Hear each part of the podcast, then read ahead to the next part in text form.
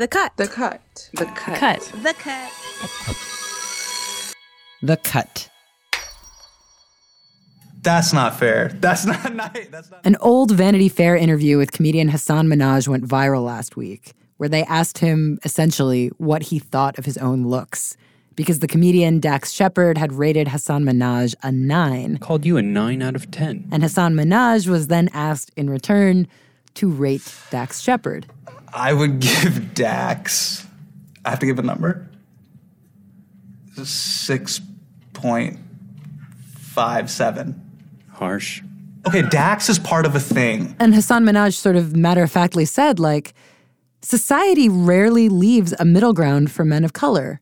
In movies, they either have to be drop dead gorgeous or completely anonymous. In short, Hassan doesn't get to be average like Dax Shepard, who's a white guy. In show business, there's this whole movement of like approachable white dudes. You know how there's a whole class of white dudes of just like schlubby dudes who went to high school with me? There's no like that. With like men of color, it's like you gotta have like the V taper in your abs if you're gonna be Asian.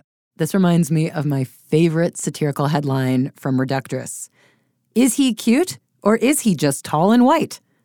And this is not about, like, come on, guys, get a six pack. This is just generally about how low the bar is for white men. We have such low expectations. How many how many kind of shitty white dudes are you hanging out with or in your circle just because they're not the worst white dudes? We're like, oh, you know, yeah, he makes oh. inappropriate jokes all the time, but you know, Ijeoma Oluo is a speaker, journalist, and author of the bestseller So You Want to Talk About Race. Ijeoma has a lot of conversations with white people about race, and some of the reactions she's received, especially from white men, have been harrowing.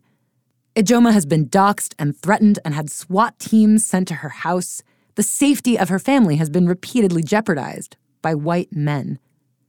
And Ijeoma addresses all of this in her new book. My book is Mediocre, The Dangerous Legacy of White Male America. And it is somewhat self explanatory in the title, but it, we are looking at 150 to 200 years of history around the creation of violent white male identity in America. You know, I know this sounds like I'm building this evil image of white men, but I'm talking about whiteness as a structure right? White maleness is a structure. And so it's important to recognize the reality, the harsh reality that it is, and what it has cost all of us, regardless of race or gender or ethnicity. There's this assumption that men are always the beneficiaries of current power structures, from politics to business. And that is true. But Ijeoma's work looks at something that is also true that men, maybe who aren't wealthy or are single fathers, are also exploited under current systems. The powers that be in these systems are not afraid of people of color understanding how exploitation works. They're afraid of white men understanding how their own exploitation works, how they've sold themselves out, how they've really been screwed over by this system as well. And that's really the fear. What they don't want is the average white man to be like, wait a minute, so you're telling me this isn't a fair system? And this is all just a massive setup for disappointment. Because, you know, if you are a white guy who then can't get the job you want or the partner you want or these things you thought would happen, even though you were told you're doing enough and you played by all the rules, it just feels like something is broken. It just sucks all around. If we're telling white men, you deserve all of these things just because you're white. And that's what ties them to an exploitative capitalist system, right? Is the idea that it's just coming, just hang in there, keep doing your part, helping to exploit other people, you know, keep exploiting yourself. You can't tie that to actual returns because those aren't coming. So, to reshape structural inequalities that are hurting everyone, white men need to be in the fight. The problem is is that there's so much programming the whole your whole life that you're supposed to be centered. It's supposed to be about you. It's almost as if equality has to get marketed as something beneficial, like, hey, you should support abortion because it will help your sex life, or you should support immigration because it will be good for the economy. Because we talk about it, you know, as a beneficial thing. Oh, you know, you would feel bad. You would feel so much better. You could be a hero. You could save someone's life, um, or you you would free yourself. You know, this would eventually it'll, it'll give you a benefit, you know, a financial benefit. It's not enough that I will live. You have to also feel a benefit. And there are movements that might not directly benefit white men at all, that are simply the right thing to do. But it's difficult for white men and white people generally not to just grab the wheel and center ourselves. This is what Robin DiAngelo, the author of White Fragility, calls slipping into dominance. Yeah, and that's the hard part this slip into dominance. For example, Ijeoma writes about how white men were attracted to Bernie Sanders for a lot of really great reasons, but then this loud handful ended up making it a movement about themselves. Hence the cliche of the Bernie bro. The Bernie bros and what what Bernie appealed to, but also it's what Biden appeals to. Absolutely. I am your friendly white man and I will, you know, take you through and and that it becomes an, a real threat to progress. This idea that this wouldn't all be in the image of white men. Even white men who really I think honestly believe, you know, or think they believe in equity and change and helping other people where it doesn't center them, where they can't see any immediate benefit for themselves, or at least the award they're supposed to get for their generosity. I saw this among men who were so, so invested in their candidate that they ended up maligning some of their own allies. Even like Bernie Sanders and Elizabeth Warren, you know, they're like, oh, well, she's wrong in this way. So, like, might as well be Trump. Yeah, no, it's, it's weird. Right. You know? which is, which is so sad. It gets to this idea of like, who gets to make Mm-hmm. mistakes and who gets to apologize. Mhm. White men get to be all nuance. We can look at like all of the times in which Bernie's kind of been wrong. And people will bring up, hey, this was this was harmful. And someone will say, oh, well, you have to understand this, right? There'll be a hundred excuses. But then Kamala's a cop forever. And none of this is new.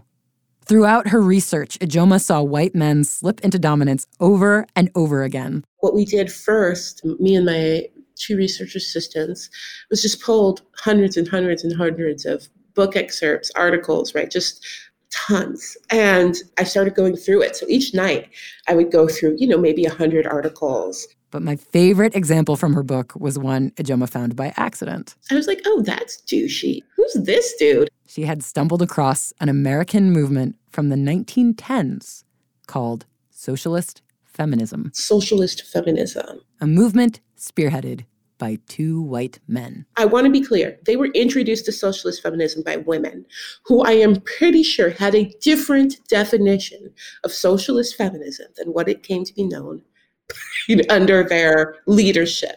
And this cause, socialist feminism, wasn't quite about what you'd think it might be about. Because I'm always like, yeah, of course, right? You know, the labor of women is constantly stolen to uphold these systems. No, no, no, no, no, no. The two white guy leaders of this movement, Max Eastman and Floyd Dell, took up the cause of socialist feminism because they believed that they were being oppressed. The angle they took was that men were being exploited because men were having to go work.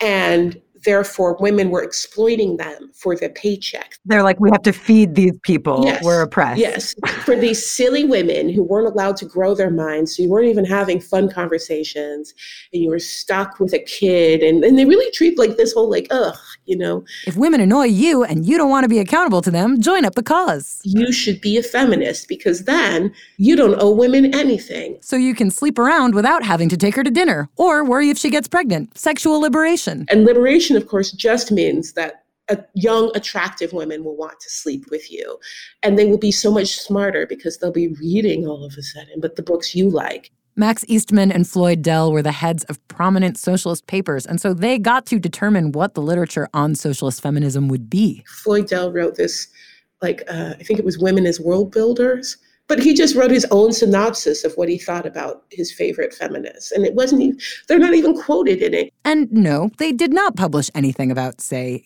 getting women the right to vote. They had these ideas, like where it came to, you know, women's growth and women's opportunity, that was all frivolous. But where it could benefit men, then it was serious. And so that's why you should be a feminist because you'd be getting laid, you won't have to pay any bills, you won't have to take care of your children. And that's that's what every man wants. So yay, female liberation. That's what that is. And it was so kind of gross. Max Eastman and Floyd Dell were exactly the kind of guy who would try to hit on you by mansplaining universal basic income. Oh, you know, and so you know and i was like i know these guys you know we all know these guys and and it was so funny to see like what what could almost be a TV caricature, right? Of like the white male feminist who shows up is like, "Hey, ladies, you know, I've read bell hooks, you know," and you're just like, "Oh, you're so awful." Except history books are like, "Ah, yes, these great titans of feminism." And I would, you know, find these articles in like these male feminist networks that were like, "Be like them." No, please don't. Please don't be like them. And just to really, really drive home how completely mediocre this feminist socialism movement was, Max Eastman founded the Men's League of Women's Suffrage, which sounds kind of cool and progressive until you learn that that group literally did nothing. In their charter, like one of their promises to men who joined this feminist group was that they wouldn't have to do anything. Eastman promised that no member would be called upon to do anything. The main function of this league would be to exist. Like literally, where we're just like, oh, you, you existed. Woohoo! As Ijeoma Oluo writes, in the battle for women's suffrage, in which women literally fought and died, men become heroes by simply existing. There was no time where like white dudes weren't pulling this shit. And you know, and you just you can picture them. You could you know, plop them in today for a, you know, in a, in the middle of a he for she meeting and be like, oh yeah, yeah, they would fit right in. And as Ijeoma writes, there's another reason it's hard for white men to really take tangible action and not make it all about themselves. Because yes, there's a fear that liberation movements might not benefit them. But even more damaging is the fear that liberation movements might actively harm them. I think that it's very easy for white men to feel targeted because they are the biggest threat. like they're a real threat. Um, but our identity isn't built on vanquishing them. And we're not trying to say who I am as a Black woman is in contrast to white men. We're not trying to say the new system means we're going to have power over white men or that white men won't exist anymore what we're trying to do is extricate ourselves from the oppression of white men and the systems that white men have built. Believing that new systems are possible requires a belief that there is actually an infinite amount of freedom and safety in the world, that there are enough resources for everyone. We can raise people up without bringing people down. I wish that white people were less pessimistic about their ability to grow like white people who get that something's wrong need to be having conversations in whiteness about what could we be? What could we offer up? What identity could we have that isn't tied to oppression and exploitation and violence? Like, what could we create? Because Black people have had to do this, right? The story that was given to us was one of oppression and violence. The story, you know, the identity given to us was that we were to be oppressed, that we were out of control, that we needed to be controlled, and we had to build an identity. We had to say, no, that is not who we are. This is our culture. This is what we strive to. Whiteness has to do the same in a way that's not under threat. Ijeoma writes about a particularly awful genre of threat that she sometimes gets, usually from white men, who will email her like, I guess you just want me to go away and die. It's the weirdest thing to be like, to be a white man and be like, oh, if the status quo changes, I'll just die. I'll just, I'll just cease to exist. I can't handle it. And you can. It's just that there's this terrifying sort of all or nothing approach that any change, any disappointment, any adversity makes white men just want to like destroy everything. And a perfect example of this is socialist feminism and our socialist feminist crusaders, Max Eastman and Floyd Dell. Both of them ended up really straying from their quote unquote mission they were so tied to. The leaders of socialist feminism ended up being neither socialist nor feminist. Floyd Dell became an advocate for traditional gender roles. Once he realized that women who were smarter than him were not women he wanted to sleep with, he said, My definition of feminism is now that women are free to, to be in the home. And Max Eastman went to Russia to live out his ideals. Yeah, he went to Russia during the revolution, which I imagine was traumatic and terrifying, and came back and was like, "Oh, yep, it's all it's all trash. Forget everything I ever said. Capitalism where is where it's at." And became one of the prominent voices on the right. And Eastman ended up ratting out his communist friends to the American government. at a time when it was really dangerous to be communist. Each of these men made a complete and total about face. Because he had felt betrayed by this movement. He had felt like he wasn't served by this movement. Therefore, the movement and everyone in it had to be taken down. This doesn't please me anymore. So I'm going to burn it to the ground. It's really like such a white dude thing to do. it just really is. And this is a reoccurring phenomenon where white people and white men get so upset and so embarrassed that they will give up in the face of discomfort. Like this past summer, when there was a spike in wokeness and the New York Times bestseller list was full of books about race and history, including Ijeoma Oluo's book, So You Want to Talk About Race. But then you look at the election results and how Trump was still so close to winning, and how white people, like me, are getting tired and frustrated and scared to continue learning and talking about racism allyship fatigue took hold in a matter of months. That's the sort of thing where it's like, oh, okay, you know, actually, we need to really look at what growth looks like and accountability looks like in our society and say that it's something we hold everyone to.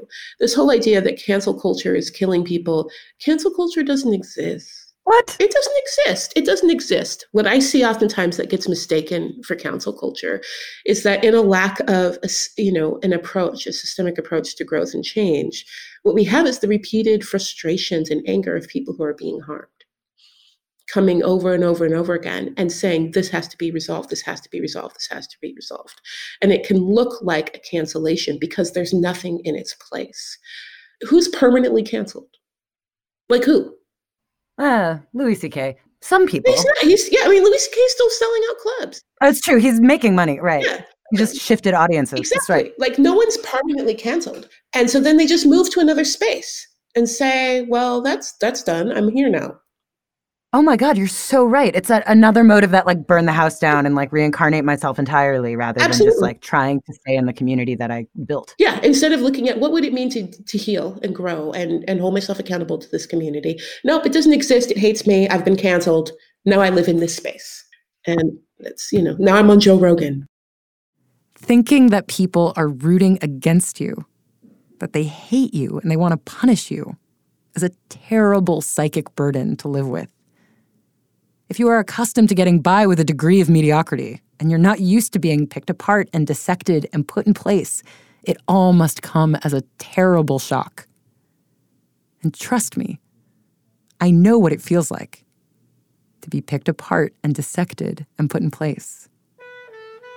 This, for better or for worse, is a lot of people's experience. So, welcome to the club, white men. After the break, Ijeoma Oluo reads from her book, Mediocre The Dangerous Legacy of White Male America.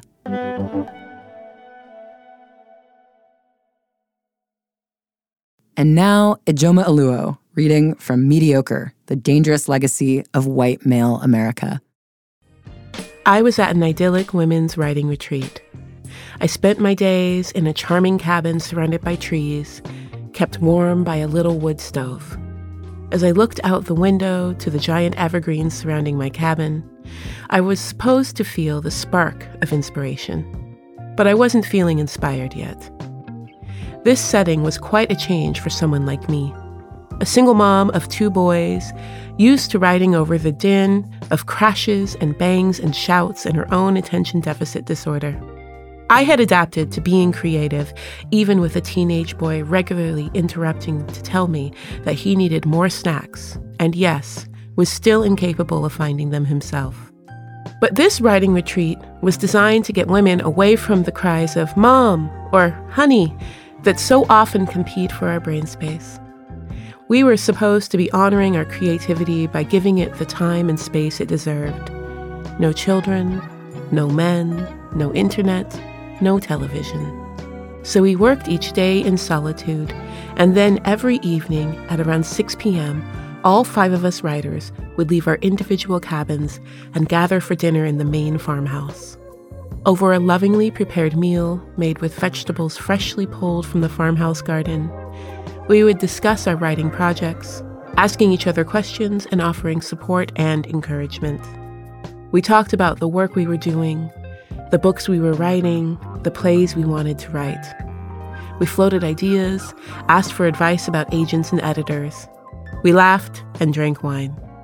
But more than anything, we talked about men. Not our partners or friends or brothers. We talked about shitty dudes. And even though we came from diverse racial, ethnic, and socioeconomic backgrounds, we all had plenty of dudes to talk about.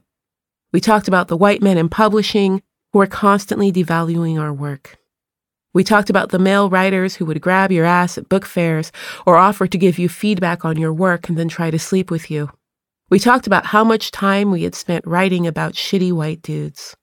Because if we weren't writing about the president, we were writing about how men without uteruses should not control our reproductive choices, or about how rapists should actually go to jail for rape, even if they were gifted athletes. Every evening, we would come together and talk about how we were trying to write and live in a world run by men who seemed pretty determined to stop us from having a voice, from experiencing success, from having our own free and independent lives. And I know this isn't a problem that's particular to the writing industry. I've participated in similar conversations when I worked in advertising and when I worked in tech. These are conversations, I'm sure, that women find themselves having in just about any job they have, in every school they attend, and in every community where they live. There is an abundance of bad guys to be found just about everywhere, and we can't seem to stop talking about them. Works according to design. This is a comment that I and many of my fellow racial justice commentators have made when truly horrible things happen just as they were intended to. A police officer shot an unarmed black man, and a grand jury decided that the officer didn't even need to face trial? Works according to design. A kid of color selling weed will be sentenced to years in prison, while a wealthy white man receives house arrest for a second DUI? Works according to design. Although the phrase may seem alarmingly cold hearted, it is our way of reminding ourselves that the greatest evil we face is not ignorant individuals, but our oppressive systems. It is a reminder that the deaths of Trayvon Martin and Sandra Bland are not isolated cases. It is a reminder to refuse to let our shock and outrage distract us into thinking that these incidents do not all stem from the same root source, which must be dismantled. That source is white male supremacy. White men lead our ineffective government with almost guaranteed reelection. They lead our corrupt and violent criminal justice system with little risk of facing justice themselves. And they run our increasingly polarized and misinforming media, winning awards for perpetrating the idea that things run best when white men are in charge. This is not a stroke of white male luck. This is how our white male supremacist systems have been designed to work. And when I say white supremacy, I'm not just talking about Klan members and neo Nazis. Blatant racial terrorists, while deadly and horrifying, have never been the primary threat to people of color in America. It is more insidious than that. I am talking about the ways our schoolrooms, politics, popular culture, boardrooms, and more all prioritize the white race over other races. Ours is a society where white culture is normalized and universalized, while cultures of color are demonized, exotified, or erased. The average black household in the United States has one thirteenth of the net financial worth of the average white household. The average Hispanic household has one eleventh. One third of black men in America are expected to be imprisoned in the course of their lives. As stark as these numbers seem, we people of color, especially women of color, live with these realities every day. Our entire society is built to ensure that white men hoard power.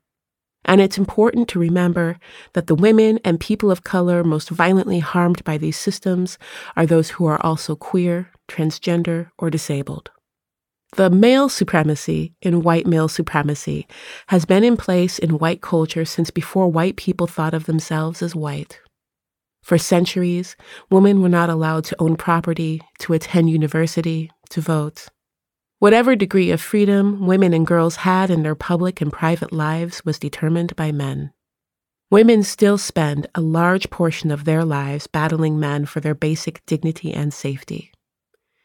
They face the persistence of the gender wage gap, the fact that one in five women is a victim of sexual assault, and the ongoing debate about whether male abusers should keep their jobs and even their status.